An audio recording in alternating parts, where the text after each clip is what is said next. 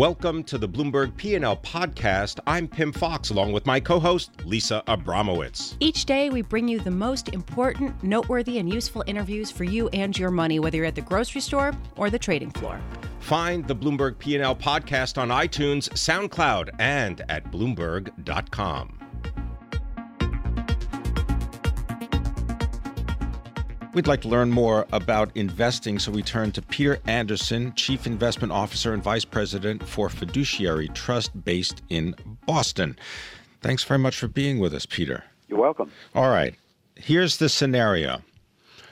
S&P 500 is up more than 13% on a 52-week basis. Forget this 3-month stuff. Let's just say rolling 1-year returns. Mm-hmm. Um, how do you extract some of your profits safely? Uh, even as an institutional manager, how do you extract some profits safely and where do you redeploy if you say, all right, 13%, there's no reason to uh, uh, think that you've become a genius? Mm-hmm. Well, you know, the best way to navigate through uncertain times, Pim, is to commit to sound principles. So I think what the heart of your question really is going forward with all the uncertainties that we have right now, what is the best way to stick to your principles if you have set them early in your investment horizon and do you make changes in midstream. And given that there are so many uncertainties and we're having so much difficulty uh, discerning facts from what I would call pure hopes, that this isn't really the time to make major changes given where we are, what I would call in this, you know, the phases of the Trump administration. You know, Peter, I think a lot of people would probably agree with you, which is the reason why we're not seeing a lot of direction mm-hmm. in stock or bond markets recently. Given that backdrop, are you stockpiling cash? Are you preparing for uh, better liquidity when there is some kind of uh, reality or facts that come out that uh, that spur spur people to action? Well, let me answer it this way. You know, what we try to do is we go back to basics and we say, look, there's a baseline right now. You always have to focus on what do you think the baseline is for, say, U.S. equities, and then you take an observation and you say, where is the S&P right now? And you have to discern what is the difference between where your baseline is. So, for instance, most people would uh, rationally say the S&P 500 is going to return anywhere from say six to eight percent annualized in a year. However, as Pim was saying, when you look at what the return is now of the S&P 500, you have to account for what is that giant gap between what you would say your baseline is and what you're actually observing. And the the large extent of that, in our opinion, is what we would call, you know, the Trump premium. The details of the, the future tax ref, uh, reform, uh, infrastructure, all that, and you have to get a sense of is that a reasonable premium? And if it is, I would say you stay with your program. If you uh, determine that the premium is, you know, overvalued valued, then maybe you take some chips off the table. But for our measurements right now, we think as long as you're diversified and you do have reasonable exposure in the S&P 500, I think you stay the course until you get more data. Before you get that data, mm-hmm. tell us one level down, industry groups and yeah. specific cases if you can, so that we learn what exactly you're talking about. Yeah, okay. Well, first off, let's just talk about how about even fixed income, investment grade fixed income. That's been getting a bad rap recently because Pim, most people think it's the equivalent of asking to put your hand into an open flame, right? When the Fed is in a rising interest rate environment, why would we stay in an exposure to investment grade fixed income? And I think the answer overwhelmingly is because it acts as ballast to the portfolio. So while you can have debates about our spreads, um, you know, valued fairly, uh, what will happen when rates rise. We still advocate staying in fixed income to a, a certain degree in case things don't go the way everybody is expecting, and you want to have something that will most likely uh, outperform in a disappointing environment. Well, in fairness, uh, just to give a sense of what the market, the investment grade corporate bond market has done, it has been an unprecedented quarter, first quarter mm-hmm. of investment grade bond sales in the U.S., mm-hmm. uh, and the debt has preserved its value, uh, actually increasing by 1.4% uh, in that first quarter, even with all of those sales. So it seems like a lot of people, Peter, do do uh, agree with you. I want to just uh, get your thoughts on a front page story on the Wall Street Journal this morning talking about a new proposal at the Fed to do two more rate hikes this year mm-hmm. and then begin unwinding their balance sheet mm-hmm. in a, in a gradual uh, process. My first impression was this would be incredibly disruptive, particularly to the longer dated uh, debt. What about what about you? What, what, was your reaction? Well, I think it is, and you know, I think it's a little bit uh, premature. I was somewhat surprised that that was reported on, given where we are right now,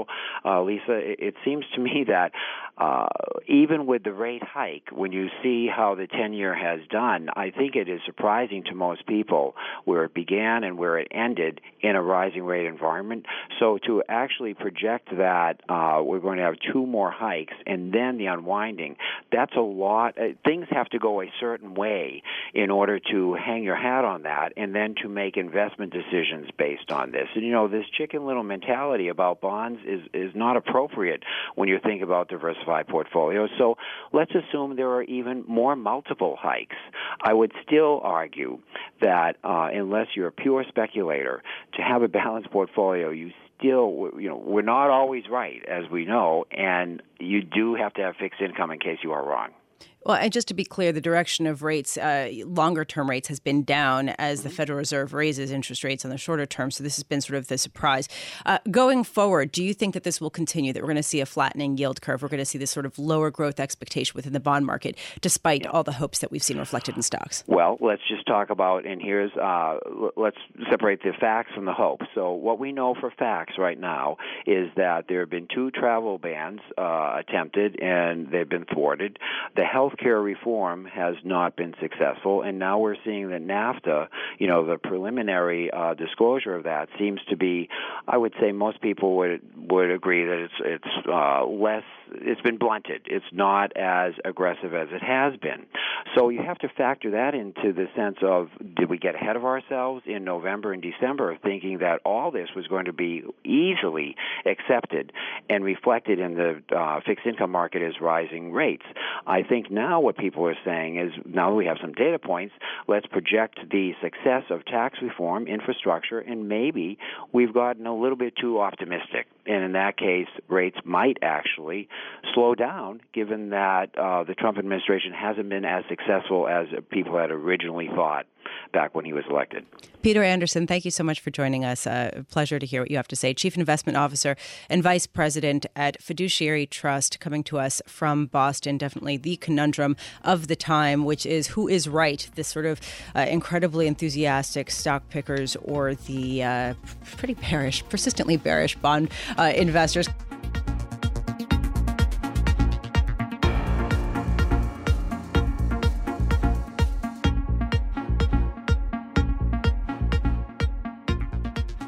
Well, Lisa Abramowicz, everybody wants to know how many times the Federal Reserve will raise interest rates.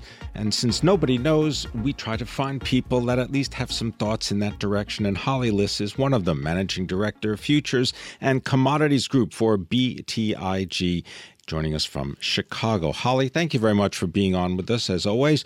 Uh, you've been recently quoted as saying the FOMC is like a U.S uh, uh, well, you said air for you know, uh, air carrier. Um, what do you mean by that? And and maybe tell us who you're following in that uh, convoy. I'm following myself in that in that statement. I just think that they're slow to move. They tend to make a decision and they stick with it. Now, we've seen over the past couple of years they've raised once per year. They raised first in December 2015 once, they raised again in December 2016 once. They just raised again mid-March. Now, that's not to say that they're only raising once per year, but I think they tend to move on a course of action and they don't tend to change that decision rapidly or tend to stop that decision and reverse course. So I don't think that they're certainly moving to ease anytime soon. I don't think we've moved into that direction, but I don't think that they're necessarily accelerating at this point either. And I don't think that they're going, I don't think that the economic data has shown us that they necessarily need to raise four times per per year. Although we have seen a couple of non-voting Fed members have said that they think that they're going to that they should be raising four times per year at each meeting this year, which would imply most likely every other meeting, which is when we get a press conference out of Fed Chair Yellen. Right. So I don't necessarily think that they go from one hike per year to four hikes per year, which would certainly be a change in direction out of that aircraft carrier. Yeah, that aircraft carrier. I love it. Holly, you know, last week we heard from a lot of Fed members, and one of the dominant themes was that there is a, a pretty heated discussion going on right now at the Fed about shifting policy from rate hikes to curtailing the balance sheet and uh, sort of not reinvesting all of the proceeds that they're earning from their holdings. There was a story in the Wall Street Journal today talking about how the Fed is thinking about possibly starting that unwind later this year. How disruptive do you think that would be? Well, I think if they don't give us any advance notice, that would certainly be disruptive, but probably the least disruptive of it once they start giving us some advance notice about how they're going to re- be reducing their balance sheet would certainly be a reduction in, I shouldn't say a reduction in, but certainly not reinvesting the proceeds. That would certainly just be a reduction in the balance sheet by letting those proceeds not be reinvested. It would just be a natural reduction. You'd be using the money, either returning it to the Treasury, just not not be reinvesting it. It would just be a natural uh, decline in their balance sheet use the money for something else or just returning it to the treasury. Right. and and that would just reduce it. They'd give us some advance notice and then we would all just know that the balance sheet is going away. I mean it started at a trillion now you're up to four and a half trillion. If they didn't give us advance notice that would certainly be a different story. And maybe if they also gave us some advance warning about what portion of the balance sheet maybe they would let run off first maybe that would also give us a better inclination about where it would be. As you know, we all had that taper tantrum years ago under Bernanke, and that was yeah. certainly exactly, and that was sort of uh, an, not an advance warning, and so we had that tantrum. But if they gave us some advance notice, that would be a little bit better for all of us to get used to that, right. and that would certainly be a type of hike that we wouldn't necessarily need them to raise rates as aggressively, and and so that could also be the type of tightening contraction that we wouldn't need additional rate hikes. So, uh, you know, at the end of last year, after the U.S. election, a lot of analysts were saying, look, we know we've been wrong about the direction of interest rates. We know we've been wrong about Treasury yields. But this time, we really think something is different. Yields are going to rise materially given President Trump's plans for infrastructure spending and regulatory cuts. Now, at this point, do you hear from analysts and people you work with? Well, maybe it's it's the same scene. Maybe we're looking at the exact same picture as we were earlier last year. Uh, just some of the uh, furniture has moved around. Well, and then it's interesting because we have all heard that that rates have to rise. They are on a tightening cycle, and Mm, certainly some people have put line in the sand, 2.6 percent. That's it. The long-term bear market we've seen, basically the long-term bull market we've seen since 1980, that'll be over, and we haven't seen that, and we've gotten as close to 260 as you can just within the past month, and we've certainly turned around since then. So it doesn't necessarily have to be. I mean, the markets are going to uh, test that resolve very frequently, and we've certainly been up at 260 just within the last month, and now in 10 years we're back to the bottom end of that range that we've seen over the past four months, just within the past couple of weeks.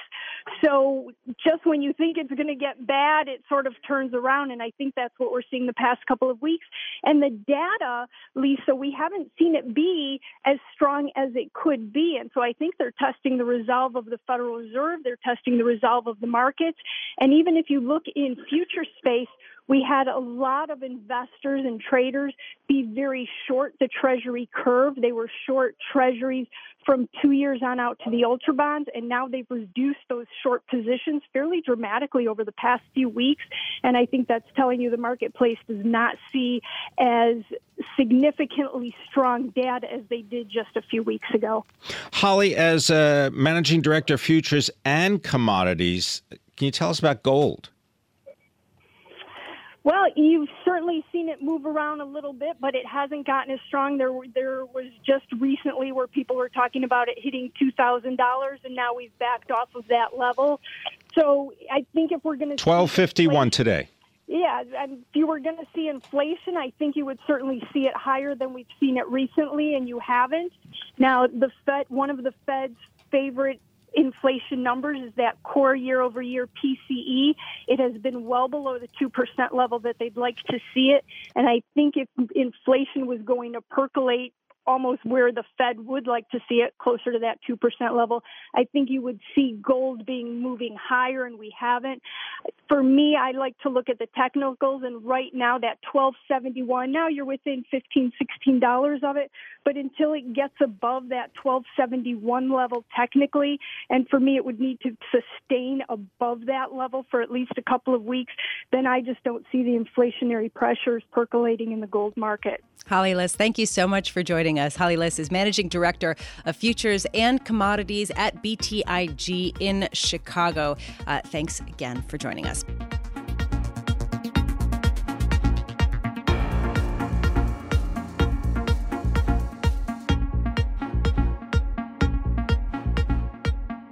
We're going to dig a little bit into the numbers that we've been getting out of GM, Ford, Fiat, Chrysler. Disappointing sales across the board.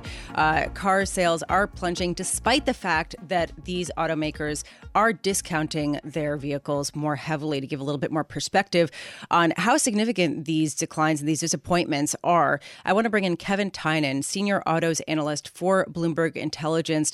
Kevin, what stands out to you about this? About all uh, these reports? Yeah, well, I think I think the auto consumer is probably exhausted. Um, I also think that see March is a funny month in that if the weather in parts of the country is particularly bad in January and February, March can be a strong month. Uh, I think we saw some bad weather, at least here in the Northeast, late in March, uh, which probably will delay things into uh, if there was more significant demand. Wait, wait, mo- Kevin, hold on a second. You're blaming the weather no, for no, something no, that a lot of people have been expecting for a long time. We've seen cooling demand and the fact that people are tightening up their credit conditions and their, their, their lending standards. No, no, no. I'm not. Okay. I'm uh, definitely not just the, the let it I'm happen, just, Kevin. Let it happen. I'm just, saying that some of what would have happened in March might just slip into April when we get uh, uh, tax rebates and uh, tax returns are filed. Uh, so I, I agree. The the consumer is probably a little bit exhausted here. I think incentives and inventory are running high. Uh, we'll probably use the next couple months to bring that down in line. Uh, but uh, on the other hand, I think that the the downturn in demand will be good from if you look at the, the, the stocks of these companies, in that it will be a little bit of a test, uh, a little bit of a stress test to see the work that has been done, you know, the, the cost rationalization po- post 2009, to see where these companies come in in terms of operating profit in a period of less than spectacular demand that we've had recently. Well, looking at the stocks right now, Fiat Chrysler down four percent. Look at General Motors, the shares are down 3.5%, and Ford Motor down 2.5%. Is that enough? Um, probably not, but I think, it, like I said, when you see earnings, you know, you're going to be talking about a run rate on operating income. You know, for General Motors, will be in the two billion dollars a quarter range. You know, so so is that warrant that kind of downturn, or does it warrant something like you're seeing at Tesla? Well, which, Tesla up five and a half percent. on on 20 you know on on the news that they're going to hit 100,000 units globally in a year you know at this rate. So um I think there's some disconnect in the valuations there obviously. But I think what it'll do for the General Motors and, and Ford and Fiat Chrysler of the world is to show that they can still be profitable when demand is not just constantly ramping up and ramping up. Okay, Kevin. Um, before we move to Tesla, I want I want to just keep going a little bit on the GM and the Ford and the Fiat Chrysler. Uh, yes, this could be a little bit of a stress test, but by all accounts, this dynamic could only get worse given the fact that uh, a whole slew of leases are are set to come up, and that will basically flood the market with supply on the secondary market, uh, decrease prices, create bigger losses for some of the financing companies that are uh, that have been fueling this auto purchasing uh, boom that we've seen in recent years. I mean, how can this how can this be a stress test if it potentially will only get worse from here? Well, yeah, you're going to see a lot of off-lease vehicles. When when you when you think about that, though, if you think about the registered vehicles in the U.S. alone, we're 280 million vehicles.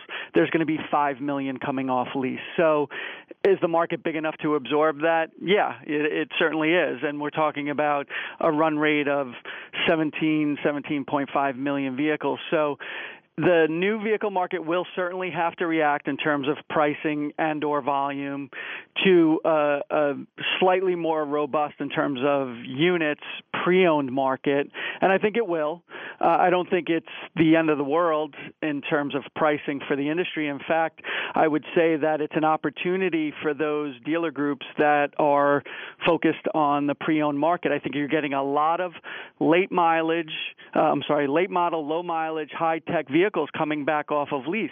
And it may just cause an adjustment in the new vehicle market, but I don't think in that, especially at retail, it's necessarily a bad thing.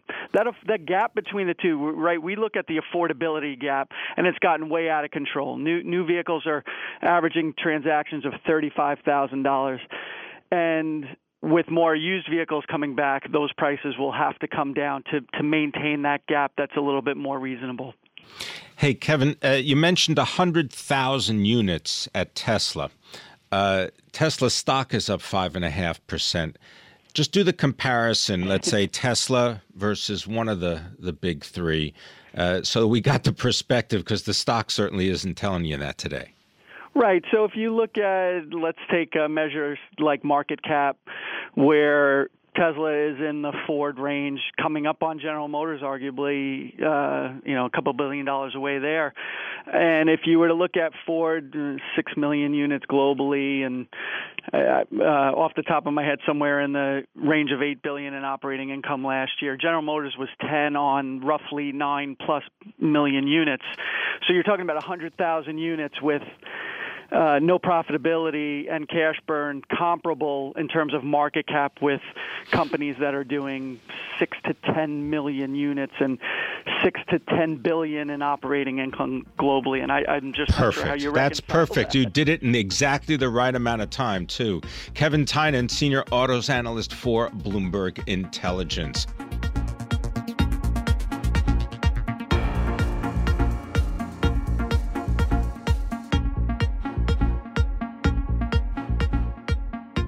I want to turn to a Senate judiciary vote that may happen uh, within the next few hours. Uh, senators are considering the nomination of Neil Gorsuch to be the uh, new member of the U.S. Supreme Court. We're hearing things about nuclear option. We're thinking about is there going to be a filibuster to give us a better sense of what we can expect to hear about. Kimberly Robinson joins us now. She's Supreme Court reporter for Bloomberg BNA and is currently in Arlington, Virginia. Kimberly, uh, I want to start with the nuclear option. We've heard a lot about Democrats that do not want Neil Gorsuch to get confirmed. What is the nuclear option? Well, the nuclear option is really just a way to reinterpret Senate rules so uh, that they can stop a filibuster and put forth uh, or vote on the candidate um, with just a simple majority, um, which currently uh, Republicans have. Now, is it possible that they will be uh, going through this uh, exercise uh, in front of the television and, and public? I mean, will this vote be carried live to the point where it's going to be some uh, end, you know, down to the wire? Well, we actually have several votes that um, will be televised. Um, so today we're hearing um, on whether or not the committee will vote uh, him out to the full floor. We expect that uh, they will, so given that Republicans have a majority on the committee and they just need a simple majority to move him on. Uh, the votes that we've been talking about, uh, where these nuclear options might happen, will come sometime later in the week, um, probably uh, on Thursday or Friday, and then we'll see about a final vote uh, on his actual confirmation um, sometime likely on Friday. Um, so these will all be things we can all watch. Uh, Kimberly, what have we learned about how much support Neil Gorsuch has among Democrats? Well, it's it's evolving minute by minute. So just today, uh, we saw from a, a, handful of Democrats that Republicans are really trying to get on their side. Um, we saw one come out and say that uh, she'll join the filibuster. Um, so there hasn't been much support. Um, only three individuals have come out saying that they, uh, or three Democrats have come out saying that they won't filibuster the nominee. Um, Republicans will need to find five more, and um, it's really going to come down to the wire, I think. All right. Well, I guess that'll make for good for good drama. Is there any uh, any thought to the repercussions if indeed uh, the vote uh, he is not confirmed? Well, there has been a lot of talk about whether or not Republicans can change uh, this rule because it has been such an important rule.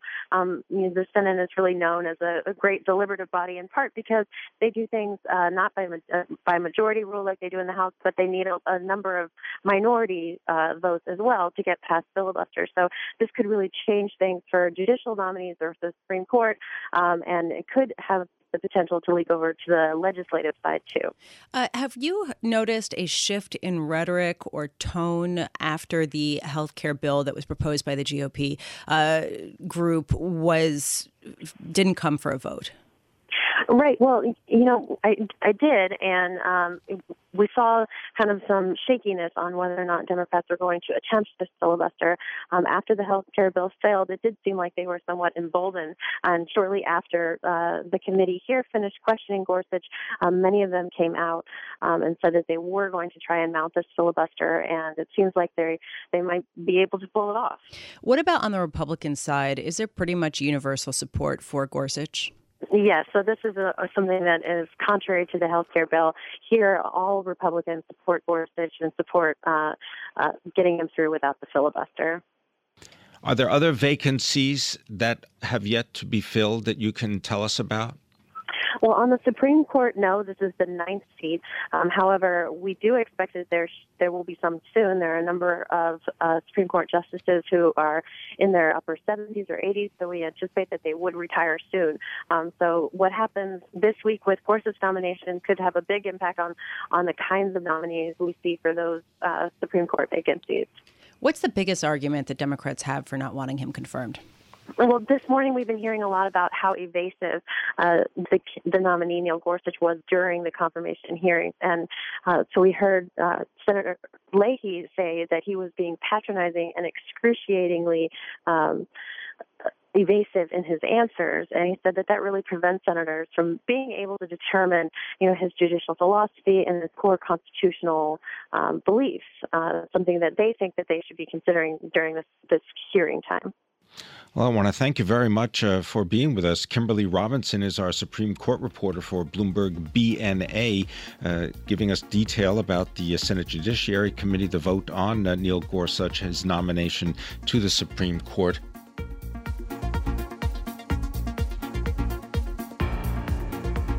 Thanks for listening to the Bloomberg P&L podcast. You can subscribe and listen to interviews at iTunes, SoundCloud, or whatever podcast platform you prefer. I'm Pim Fox. I'm out there on Twitter at Pim Fox. I'm out there on Twitter at Lisa Abramowicz1. Before the podcast, you can always catch us worldwide on Bloomberg Radio.